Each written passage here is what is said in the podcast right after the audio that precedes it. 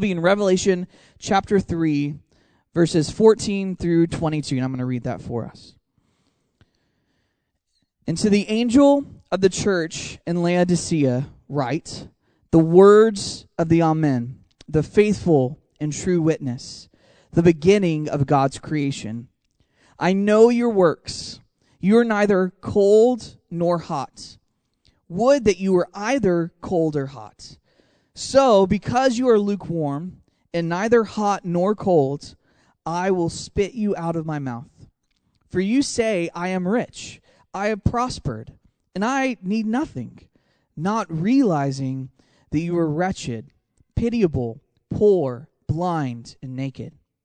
I counsel you to buy from me gold refined by fire, so that you may be rich, and white garments, so that you may clothe yourself and the shame of your nakedness may not be seen, and salve to anoint your eyes, so that you may see. Those whom I love, I reprove and discipline, so be zealous and repent. Behold, I stand at the door and knock. If anyone hears my voice and opens the door, I will come into him and eat with him, and he with me. The one who conquers, I will grant him to sit with me on my throne as I also conquered and sat down with my Father on his throne. He who has an ear, let him hear what the Spirit says to the churches. The word of the Lord. Hey, good morning. So good to see you. Thanks for being with us. If you don't uh, know me, my name is Andrew. I get to serve as one of our pastors here at Frontline. Uh, really glad that you made it. So, uh, in January of 2007, it was it was on a Friday morning uh, there was a man that walked into a DC Metro station and he leaned up against a wall next to a trash can. He pulled out a violin and he set the case down on the ground and then he kind of threw in some change as seed money, which is, you know, try to try to get some people to start giving some money to what he was about to do. And then he began to play. He began to play from his violin. And what happened is what usually happens most days when this would take place in various parts of uh, the DC area there were just a crowd of people there that walked right past him. They just kind of hurriedly went on about their day, didn't really pay much attention. Uh, virtually nobody stopped to even listen to what he was doing. What they didn't realize is that that man that was standing against the wall was a man by the name of Joshua Bell. He was one of the most famous classical musicians of our time, playing some of the most elegant music ever written on one of the most expensive pieces of, of, of uh, violin that has ever been designed. And uh, he, he played and played and played, and no one paid any attention. What's crazy about the story is that three days prior to this, he actually filled up the Boston Symphony Hall where people were paying hundreds of dollars for a ticket and it was standing room only. Three days before this, the whole place was packed, and here he is on a Friday morning during rush hour in the DC metro station, and people are just hurriedly walking right past him. He played for 43 minutes on a $3.5 million violin as over a thousand people passed by, and he made a total of $32.17. $32.17. Uh, the people in the, in the subway station, the people there in the metro station, were completely indifferent to what was happening. They were completely unmoved by what three days prior to this, people were just so in awe and wouldn't even cough during the songs. They would wait till the song was over before they would even cough because it was so breathtakingly beautiful. Now, th- this whole thing is uh, really was a social experiment put on by the Washington Post, and what they're trying to discern is how does someone's context affect the way that you receive something or don't receive something? How does somebody's context affect the way that you appreciate something or uh, don't appreciate something? And in this case, in this context, maybe it was because it was rush hour, maybe it was because they were uh, hurriedly on their way to work, maybe it was because of the, the context of a subway station or whatever it might have been. But the reality was, everyone in that metro station was just totally, totally unmoved by this thing of beauty that was happening right in front of them. Now, here's why I tell you that story. That whole story is in many ways a parable of what was happening in the church at Laodicea. What was happening in this church at Laodicea was, in many ways, this beautiful, beautiful reality of Jesus as the King, offering them life and offering them beauty and offering them fullness and forgiveness and all these things. And the church was just completely, they had gotten to the place where they were totally unmoved and indifferent to who Jesus was or why he even mattered. And, and what I want to show you today is really that life in 2018 is very similar for us as it is for them. And the same way that this church struggled is one of the primary ways that we in Oklahoma are going to struggle when it comes to Christianity and the significance of God. So that's where we're headed. Now, here's what's crazy. We are wrapping up a series called Red Letters. We've been in the series for seven weeks, uh, and we've been looking at these churches that Jesus is writing letters to. He's addressed seven different churches in what is now modern day Turkey. And, and so just imagine the circular route the, that uh, Jesus writes this, this letter to a church. He sends it with the Apostle John, and these go to seven different churches that kind of create the circular form in Asia Minor, what is modern day Turkey. And, and in each of these letters, what Jesus wants to do is he wants to say some things that are really hard for them to hear. He wants to say, here are some ways that you've failed, or here are some ways that you've gotten off, or here are some ways that you've drifted. But what he also wants to do is he wants to say, here are some ways that you are, uh, are doing really, really well. And he wants to encourage and commend them. And so with this church, what he does is he says some things that if you don't understand the background and the context of the city, you're going to have a hard time really grasping why he says the things that he says. So what I want to do first is just give, give you a little bit of context and background of this mysterious city, the city of Laodicea. So, if you don't know anything about the city, and I don't know why you would, uh, if, you, if you don't know anything about the city, the city of Laodicea was the city that sat in between four major trade routes. So imagine you have the city, and then each of these four gates leading out of the city one went north, one went south, another went east, and then another went west. And all of these were major trade routes in the ancient world that created this, this wealth in the city, so that Laodicea was a city of culture and a city of trade, and all these things that were taking place in the city were being exported throughout the known world. And specifically, Laodicea was known for four things. I just want to give these four things to you. The first was their banking center. They had a highly developed banking center because the city was extremely wealthy. It was one of the wealthiest cities of its day. Think like a New York or a London. Because of the trade routes, because of all these strategic roads leading into and out of the city, it was a city filled with wealth and wealthy people. And so they had this highly developed banking center that they created. In fact, the, the city was so wealthy that it was destroyed by an earthquake in 60 AD. And Nero, the, the Roman emperor, he offered to rebuild the city and use Roman tax dollars to rebuild the city. And Laodicea, they, they, they politely declined, no thank you, but we have enough money to rebuild the city on our own. And that's what they did. So they rebuilt the city. And one of the common phrases in Laodicea was, I've become rich and I need nothing. It was a city mantra. I've, I've become rich and I, have I've prospered. My business has done well. I don't have any more needs. It was a common thing that was said in the city. So they created to house the wealth of the city this, this strategic banking center, and it was known in the ancient world for that. Second thing it was known for was their clothing industry. They're known for their clothing industry. They had a, a, a, huge textile factory in the heart of the city, and they were specifically famous for their black wool clothing that they would make, literally from black sheep, right? So they just had all these black sheep, which wasn't uncommon, I guess, in Laodicea.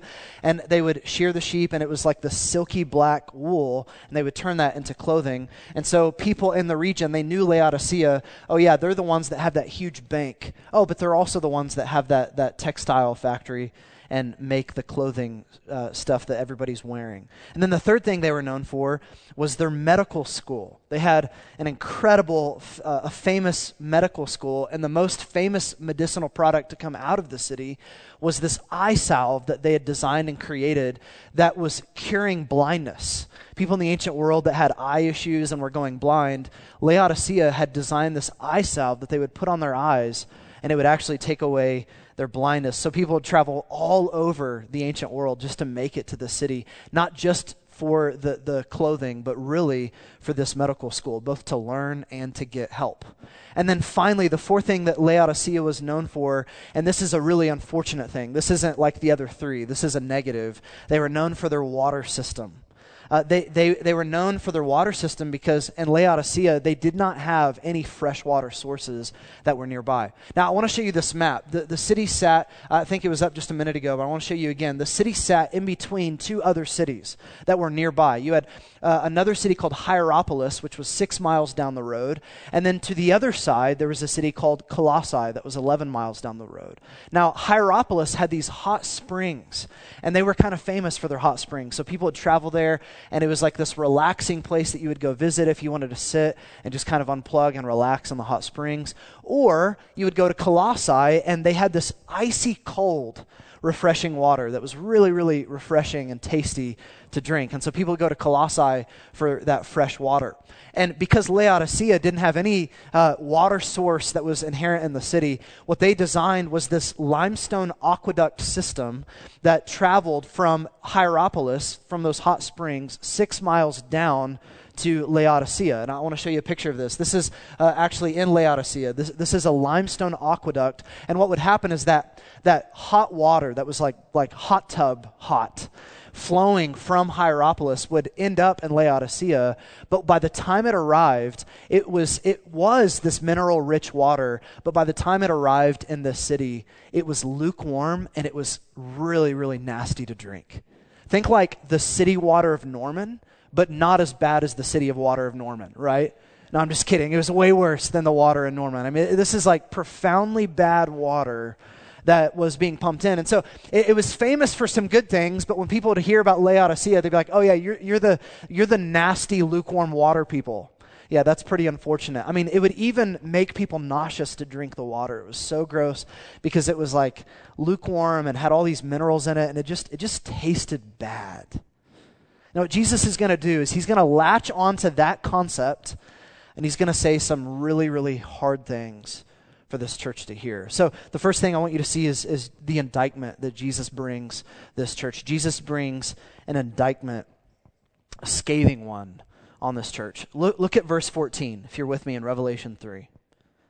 And to the angel of the church in Laodicea, write the words of the Amen, the faithful and true witness, the beginning of God's creation. That word beginning, the beginning of God's creation, describing Jesus, it's arche in Greek, and it means uh, the, the founder or the, the, the, the designer. It's where we get our word architect from. So it's saying that Jesus is the, the faithful and true witness. He's the architect of all that you see in the world, and he has something he wants to say to the church. He says, I know your works. You are neither cold nor hot. Would that you were either cold or hot. So because you are lukewarm and neither hot nor cold, I will spit you out of my mouth. Now, one of the things that's interesting about this letter is that in every other letter that Jesus writes, except for one, the letter to Sardis, every other letter that Jesus has written up to this point, he has had something encouraging to say to the church. He said something that he wants to point out and say, you know, you've done this really, really well. I want to, I, I love this about your church. I want to encourage this uh, in, in you because you're doing this really, really well. But in two letters, and both in the one that he wrote to Sardis and to this church, Jesus has nothing good to say about this church. Now, this is Jesus, like the most encouraging, compassionate, gracious, merciful human that has ever lived, the, the God who became human, the one that, like, he, no one lived a life more compassionate and merciful and gracious than Jesus, and he can't find anything encouraging to say to this church. This church is lukewarm, right? So, this is what Jesus brings as an accusation. You are lukewarm. You're not cold and you're not hot, and I wish you were one or the other because you're just lukewarm. Now, what does that mean? What does it mean to not be cold or not be hot? Uh, a lot of times, I think, as people have read this passage in the past, if you grew up in church, maybe you've heard this passage before. This is the, the most famous out of the seven letters. So, a lot of people are familiar with this text. But, but a lot of people, when they get to this section of Scripture, they think, well, this idea of being hot is being passionate for Jesus. It's like having intensity and passion for Jesus. And, and the idea of being cold it's the opposite. It's not having passion for Jesus. It's being indifferent to and cold to Jesus. And, and actually, that's, that's not what Jesus is trying to describe because in this text, in this passage, it's more nuanced than that. Both hot and cold are actually good things. Is, is anybody fan of hot coffee? You like hot coffee? Yep. A few of you? Any, any cold coffee fans? You like a cold brew or an iced coffee? A few of you? Any lukewarm coffee fans? I mean, have you ever like just sipped a cup of coffee that's been sitting out for two days? And you're like, oh, that is that's gross, right? In fact, actually, right now, my my good friend David Adair, who is our lead pastor of our Edmond congregation, uh, he he is this morning preaching the same text, and in his congregation, they're serving three different types of coffee. They've got hot coffee and it's labeled, and they've got iced coffee and that's labeled, and then he has lukewarm coffee and it's labeled. I was like, man, that's a great idea, but you're on the Edmond budget, and I'm on the South OKC budget, so we're not doing that. But that's a great idea. I'll tell our church about that, right? So, so, so he's serving, you know, lukewarm coffee. No one's going to drink it because it's gross. How many of you love sitting in a hot tub? Really relaxing, unplugging. You know, some of you are like, no, I, I don't understand you if you do not like to sit in a hot tub. Uh, I, that's so weird to me. Uh, some of you, if you're an athlete, you love an ice bath. Maybe you don't love it, but you love the way it makes you feel, right? So you get in an ice bath. How many of you just love, you can't wait to get home and take a lukewarm bath? Like, that's really what I want today after, after my hard day of work. I've got to sit in a lukewarm puddle of water. It's going to really help my stress levels go down. See, see, we love hot and cold. Hot and cold are good. And what Jesus is saying is, you're neither. I wish you were one or the other, but you're neither. You're lukewarm. What he's doing is he's referencing their water system and he's saying Hierapolis has the hot springs and it's great, it's relaxing, it's good. Uh, the Colossae's got the icy cold, refreshing water. But you in Laodicea, you become like your water system. You're lukewarm and you're not good for anything. Now, this is Jesus talking to the church. Lukewarm water is useless water. Now, in, in, church history, if you kind of try to assess what have the, the, the, the people, the men and women throughout church history, thought about this text. And one of the things that you see pretty quickly is that they really believed that hot, hot water, was representative of having passion and intensity for Jesus. And this idea of being cold was this idea of having purity and holiness in your life. And what Jesus is saying is, you, this church in Laodicea, what's happened is you no longer have passion. You're completely indifferent to me. You, you, have now started to treat me like Joshua Bell and this metro station where I'm, I'm offering something beautiful and you're just walking right past. You're totally unmoved. You're completely indifferent. But you're also not even cold. Like there's no holiness in your church. There's no purity in your church. So here's this church in the city that instead of, of being unique to the city and offering something valuable to the city, they become just like their city and they no longer have anything good to offer. The lukewarm. Now, how did they get to this place? How does a church get to the place where you're unmoved by Jesus? How do you get to a place where you're totally indifferent to Jesus. Later on in verse 20, it's going to tell us that they've actually become so indifferent to Jesus that Jesus is now outside of the walls of the church, knocking on the door, trying to get back in. How do you get to the place in your own personal life or as a church where Jesus is not even in the church anymore, trying to get in?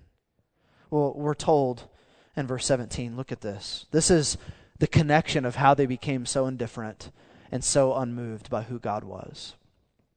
For you say, Jesus says, for you say, I am rich. I've prospered, and I need nothing, not realizing that you are wretched, pitiable, poor, blind, and naked. Could Jesus stack up more words to bring a more scathing indictment to this church? You are wretched, pitiable, you're poor, blind, naked. Here's what Jesus is saying. He's saying the problem with you, Laodicea, and this is going to start landing for us too. He says the problem for you is that you've become just like your city. You live in a wealthy city. You live in a city of comfort. You live in a city of consumerism. And so what's happened to you is that you've now kind of adopted the same mantra that the city is, is, is espousing. I have become rich. I have prospered. I need nothing. He's saying that's the problem with you is now you and, and your own soul, you, you feel like you have all that you need in and of, it, of yourself. You, you have all that you need and, and you no longer realize the reality. Jesus is saying like you, you, you've adopted the heart of your city, the, the culture of your city. It's now inundated in your own church. And you become completely indifferent to me. This is the opposite of what he says to the church at Smyrna. Let me just read you this. This is in Revelation 2 9. He says to the church in Smyrna, He says, I know your tribulation and your poverty, but you are rich. But to this church, he says, You say that you're rich, but you're actually poor.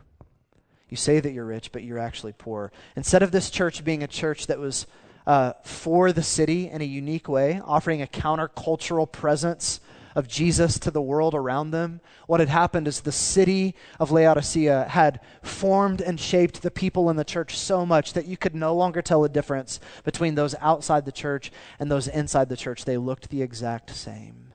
And they were now saying the same stuff. We've become rich, just like the city. We've prospered. We need nothing. In a word, this church was self sufficient. And that self sufficiency in them had just bred all kinds of apathy and indifference and being unmoved by who Jesus even was.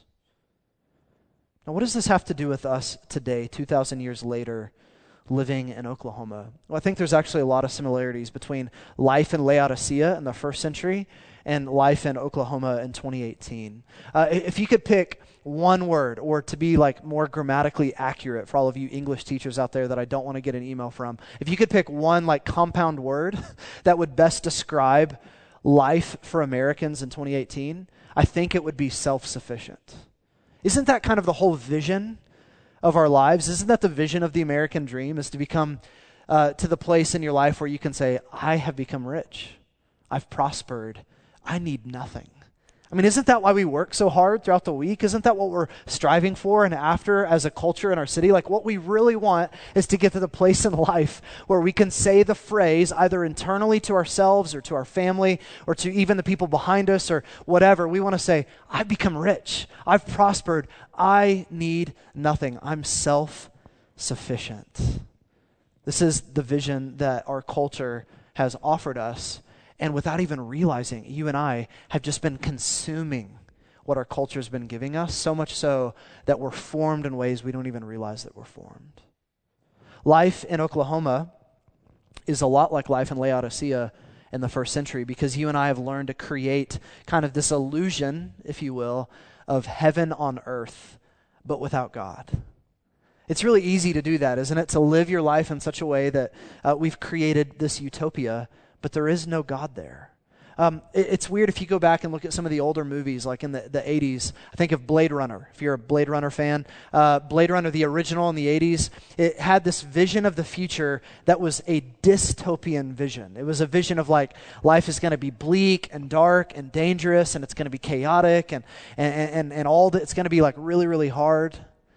And then we arrived at 2018, and instead of it being like that, instead what we have is a life where we live in this modern day utopia. We've got dog parks, we've got beautiful homes, we've got new restaurants popping up in our city left and right on every corner, we've got bigger and bigger movie theaters. We've got all kinds of great coffee shops and malls. You and I live in a world that essentially everything that you could ever imagine or want is at your fingertips. And maybe you don't have the money for it, but you can at least dream about it or you can at least hope for it and you can click and you can unplug and you can shop and you can buy and you can you can eat and drink and you can be merry. And in all of these comforts that we live in, what tends to happen is that somewhere along the way we become self-sufficient and we no longer even need Jesus anyway. One of the things that I keep discovering with my non Christian friends is not that they have real objections to Christianity, like, well, hell is a problem for me, or I don't like the idea of God's wrath, or there's some hard text in the Old Testament, or whatever. A lot of times, what I'm noticing with my non Christian friends is, why do I even need Jesus anyway? My life's great. Like, I have everything I've ever wanted, and I have a vacation coming up if I get sad. I've got the weekend on its way. I've got a party that I've scheduled. I've got there's all these comforts, there's all these things around us that somewhere along the way we've created a kingdom for ourselves, but no King Jesus present. And this is what had happened in this church. What, what's sad about living where we live is that it has this weird effect on making us blind to some of the greatest realities in our life. Uh, I, this quote hit me really hard by Bob Hostetler. He says, The problem for us is not that we have a few comforts, the problem is that our comforts have us. It's not wrong to have a few nice things. It's not wrong to live in a nice house or drive a nice car or make a lot of money. None of those things are wrong. But what's, what's so easy to happen in our souls is that those become the things that we want.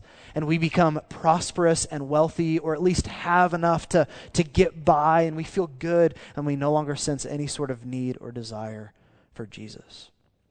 This is described in Amazon, uh, in a uh, Amazon. Wow, uh, in Amos, which is a very different thing than Amazon. Uh, Amos is actually a book in the Bible. Uh, Amos chapter six. Here, here's what it says. It says, "Woe to those who lie on beds of ivory, and stretch themselves out on their couches, and eat lambs from the flock and calves from the midst of the stall, who sing idle songs to the sound of the harp, and like David invent for themselves instruments of music, who drink wine from bowls." And anoint themselves with the finest oils, but, listen to this, but are not grieved over the ruin of Joseph. That passage is so crazy. It's like none of those things are necessarily bad, other than drinking wine from a bowl. Like you should probably just stick to a glass. But all those other comforts, there's nothing bad about that. The thing that's bad about that is that it, there's a way where you can just become so inundated with those comforts that you forget that there's this, it says, who are not grieved over the ruin of Joseph. And what I've noticed in my own soul and what's so easy to happen in our church is exactly what was happening to the church of Laodicea. There's all this internal mess and things in our soul that should grieve us, but you and I are so inundated with riches and comfort and pleasures in our world that we no longer even sense the need to grieve over the depths of our sin. We become totally, totally lukewarm and indifferent and unmoved to Jesus. This is, in many ways, what I want to call existential whack a mole. It's a game that we love to play. It's like we have, at times in our lives, these weird questions that we don't know what to do with that rise to the surface about the meaning of life or what happens after we die or is there really a, a higher power that could be the God of the Bible or whatever. We have these existential realities that start to hit. And instead of leaning into the tension of that, what we do is we, we take a, a latte, bam, and hit it, you know? Take a vacation, bam, and we hit it. We go online and buy something and we and we unplug and we I mean and that's what we do over and over and over. Instead of dealing with these deep questions we just unplug and try to enjoy what we have our kingdom without the king. All the while Jesus is like Joshua Bell was in the de- in the DC metro station just standing there offering something beautiful and we're hurriedly walking right past him to get to work. This is the church of Laodicea and this is Jesus' critique of our church. Now, here's what's, here's what's interesting. I want you to realize this. This isn't Jesus critiquing the world. This isn't Jesus writing a letter, Dear world, I have this against you. You've, you, you've become lukewarm. This is Jesus writing to who? Christians in the church. Dear church, this is what I have against you. That even you in the church who come on a Sunday, even you in the church that, that occasionally read your Bibles and pray, even you in the church that profess to be followers of Jesus, you you have become lukewarm. You're not cold or you're not hot. It's easy for even Christians to treat Jesus and be totally indifferent and unmoved by him. Tim Keller, he says this. He says individuals could profess not to be secular people, to have religious faith, yet at the practical level, the existence of God may have no noticeable impact on their life decisions and conduct. This is because in a secular age, even religious people tend to choose lovers and spouses, careers and friendships, and financial options with no higher goal than their own present time personal happiness. How do you know if you become lukewarm? You start choosing lovers and spouses careers and friendships and financial options with no higher goal than your own present time personal happiness. That's how you know that you've started to treat Jesus in such a way that you just walk right past him, no longer noticing or caring. So, how does Jesus feel about this church? I mean, honestly, like, how does he feel about this church? Uh, well, he, here's what he says. Look at verse 16, and this is his warning to the church. He says, So because you are lukewarm and neither hot nor cold, I will spit you out of my mouth. Jesus, could you please be a little bit more honest with us about how you feel? He says, I will spit you out of my mouth. And that, by the word, but, that word spit, by the way, uh, in Greek means vomit. Like the translators are being nice here by translating it into spit. But what he's saying is, You're so gross that I'm going to vomit you out.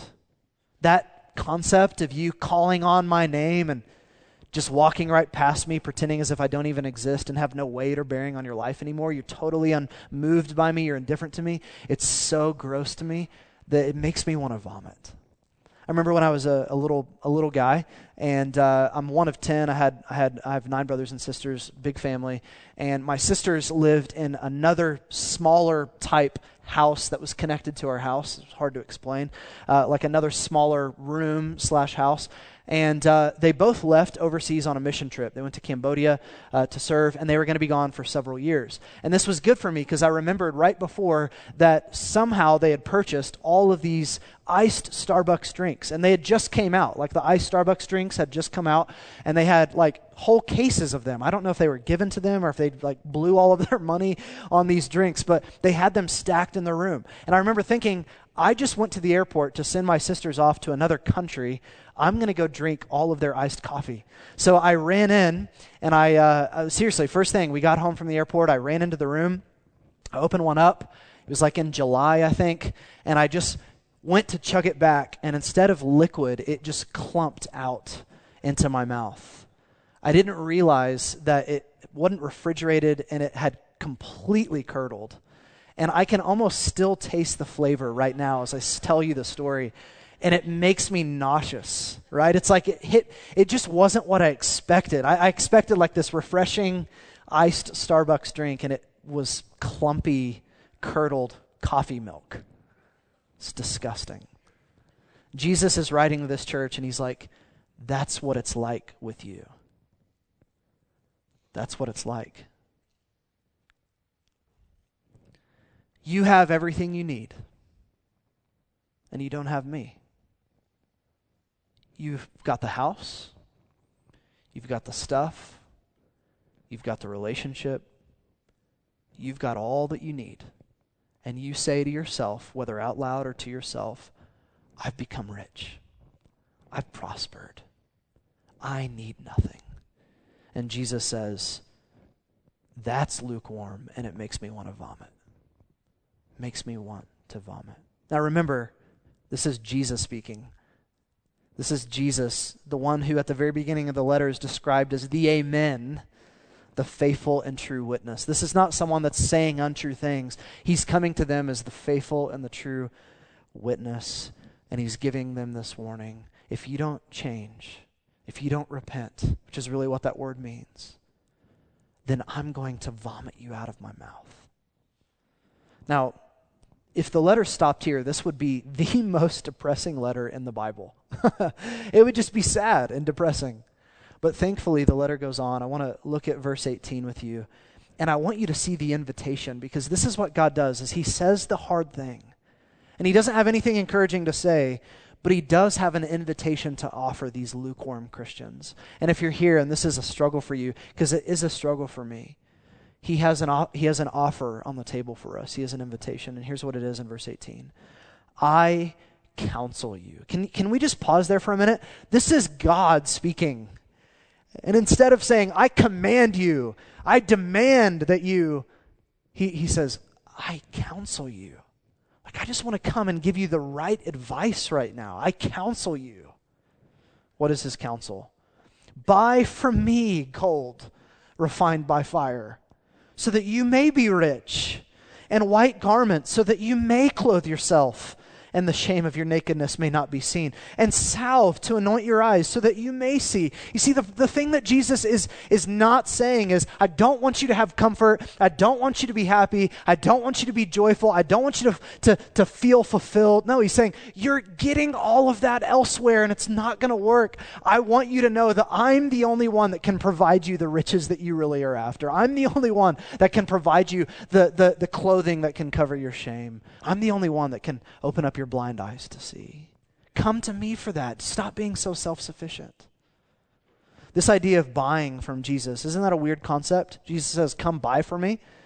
Is he saying, like, use all your wealth, Laodicea, and come and purchase actual stuff for me? No, no, no. This idea of buying comes from an Old Testament passage, Isaiah 55. And here's what God says to the people of Israel in the Old Testament. And this is where we get this idea. He says, Come, everyone who thirsts, which, by the way, is everyone. We have this spiritual thirst that can't be quenched anywhere else. He says, Come, eh, everyone who thirsts, come to the waters. And he who has no money, what do you do if you have no money? Come, buy and eat. That's the irony. Come, buy wine and milk. How do you buy it? Without money and without price. Why do you spend your money for that which is not bread, and your labor for that which does not satisfy? Listen diligently to me, and eat what is good, and delight yourself in rich food. Incline your ear and come to me, hear that your soul may live. What Jesus is saying to this church at Laodicea is, I want you to see who you really are. You're not wealthy, you're not rich, you're not clothed in this beautiful clothing that you've created. You're actually poor, and you're naked, and you're blind. But that's okay. That's exactly how I want you is poor, naked, and blind. Just come to me as you are and buy from me. He says, Come, three things come buy gold refined by fire. Despite the city having a reputation of being financially well off, this church is spiritually bankrupt. And Jesus is saying, Come, buy from me spiritual riches. Come, and I will give you spiritual riches. He says, Come buy white, gar- buy white garments. Uh, despite the city having a reputation of having this major clothing industry, creating uh, black wool garments that would cover people, this church is spiritually naked. And he says, Come to me as you are in your nakedness, and I will clothe you with white garments. The righteousness of Jesus that he's giving to us. And then the third thing he says is, Come buy eye salve. The city ha- had a reputation of, of producing this curative eye salve that they would put on blind eyes, and, and oftentimes those blind eyes would see. And yet this church is spiritually blind. And Jesus is writing to him, and he says, Listen, just come to me, and I will open up your blind eyes. Jesus loves you as you are in your nakedness, in your poverty, and your blindness. And he's saying, Stop pretending that you have all that you need in other areas. Just come to me and I'll give you what you need. I'll give you what you need. This is what he invites this church to do and us. So, where do we go from here? Well, uh, uh, what's interesting about this letter is I kind of try to wrap it up and bring it to a close. What's interesting about this letter to me is that it's the very last one, not just because it was on the last circular route. If you travel from church to church, this would have been the last stop. But, but it's last because, in many ways, this is like the capstone to all seven churches. This is Jesus writing not to just this church, but he's writing to all churches and even our church today. And that's why the very last verse in this passage is He who has an ear, let him hear what the Spirit says to the churches, plural. Because what Jesus is trying to say is that there's something about each of these churches that we've looked at over the last seven weeks. There's something about these texts that if we don't grab a hold of, if we don't see, then he's going to continue speaking and writing to us I have this against you. I have this against you. I have this against you. So he's writing because Jesus wants to shape and correct his church. Listen to what he says to the church at Ephesus. He, he says, You have great theology, but you don't have the type of love for me that you had at first. I want you to return to your first love. To the church at Pergamum, he says, You love me and you love people, and that's good, but you've, you've drifted into false teaching in the name of love. He says to the church at Thyatira, He says, You've embraced cheap grace. You, you want me a Savior, but you're, you're, you're totally unwilling to submit to anything about me being Lord over your life. He writes to the church at Sardis, and he says, You have this reputation for being alive but actually, I see through that you're dead. And the gap, the tragic gap between what is reputation and what is reality, is a chasm. He writes to the church finally at Laodicea and he says, You are lukewarm, and it makes me want to vomit. How do you handle all of these hard words from Jesus? I don't know about you, but this series, what it's done for me is continually reshape my vision of who Jesus really is. Because sometimes I think of Jesus as like this, this fairy in lavender tights that's like throwing lollipops to people, you know, just here you have some happiness. And it's he, he would never say anything mean, he would never say anything hard, and yet here Jesus is saying very, very hard words. Why? Well, look at verse 19. Those whom I love, I reprove and I discipline. So be zealous and repent. See, what Jesus is doing here is not a hatred of the church. It's not a, I can't stand you. I don't even want you around. What Jesus is doing for this church is, I love you so much that I can see through what the facade is and I can see what's really going on. And I've got some things that I want to address you on because I really do love you. Love is often saying the hard thing. Love is saying the thing that is, isn't easy to hear. Any Chronicles of Narnia fans out there? A few of you like good literature. That's good. Um, one of my favorite books is The Lion, the Witch, and the Wardrobe. And in that book, C.S. Lewis, he describes Aslan that I think is actually a really helpful way to view Jesus. Here's what he says He says, uh, This is a conversation between Mr. Beaver and uh, Susan. So listen to this. Aslan is a lion, the beaver says. A lion, the great lion. Oh, said Susan, I thought he was a man. Is, is he quite safe? I shall feel rather nervous about meeting a lion. Safe, said Mr. Beaver. Who said anything about safe? Course he isn't safe, but he is good. He's the king, I tell you. And what Jesus is coming to us, he's coming to us not as this safe, I just want to say the right thing and not offend you and then walk away. What Jesus wants to do is he wants to come to us as, in, in, in no way, the safe king, but as a good king, as the king that really does love us, and he loves us enough to say the very, very hard thing. So I just want to ask you, like, where in this series has the Lord spoken to you? Where in this series has He drawn out something? Where has He pressed on something? Maybe it's a lack of love for Him that you used to have. Maybe it's a lack of passion and desire. Maybe you've drifted into some teaching where instead of embracing the reality of what Scripture unpacks, you started to embrace what culture offers. Where is it for you uh, in, the series that Jesus is addressing you? Where's Jesus for you become like that man in the DC metro station that you just kind of walk right past and have no interest in even stopping to pay any attention to. I want you to pay attention to that because here's how Jesus closes the letter in verse 20. He says, Behold, I stand at the door and knock. Not just the door of your heart, he's actually standing at the door of the church, knocking, wanting to get back in. He says, I stand at the door and knock. If anyone hears my voice and opens the door, I will come into him and eat with him, and he with me. And the one who conquers I will grant to sit with him I will grant him to sit with me on my throne, as I also conquered and sat down with my Father on his throne. He who has an ear, let him hear what the Spirit says to the churches. What Jesus is doing for you is he's standing outside of our church, he's standing outside of your life and he's knocking. It's like, hey, do you hear me? Can you hear me knocking? Can you hear me calling to you? Can you hear me inviting you? He's wanting you to come and open up the door. He's being patient. He's not busting in. He's being gracious. He's not just demand demanding. He's coming in and he's he's he's saying, "Would you just invite me in?" How crazy is it that this is the vision of Jesus that John gives? There's all these ways that Jesus has called out to you.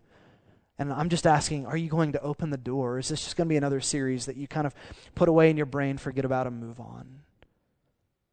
We are these seven churches, and Jesus is coming to us and he's knocking at the door, calling, inviting, wanting us to open the door. So I want to invite you to stand with me, if you will. There's a lot of ways that you and I need to respond to this. There's a lot of ways that you and I need to repent of various things that Jesus is pressing on, various things that he's pointing out. But at the end of the day, what I want to remind you of is just the good news of the gospel. In this passage in Revelation 3 to the church at Laodicea, he offers to clothe them of their nakedness. He offers to heal them of their blindness. He offers to give them spiritual riches.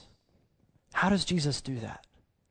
Here's how Jesus does that Jesus can offer you a white robe because on the cross he was stripped naked, publicly shamed, so that you could be covered of your shame and your sin.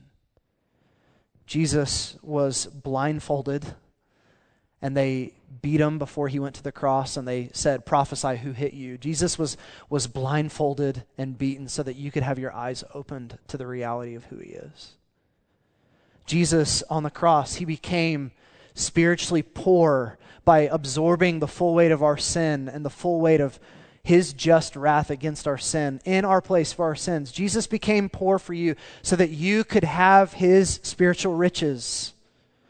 And his body was broken on the cross for you. His blood was shed so that you could be forgiven. This is what Jesus offers you. The way he can offer you to be clothed with a white robe is through his death and through his resurrection.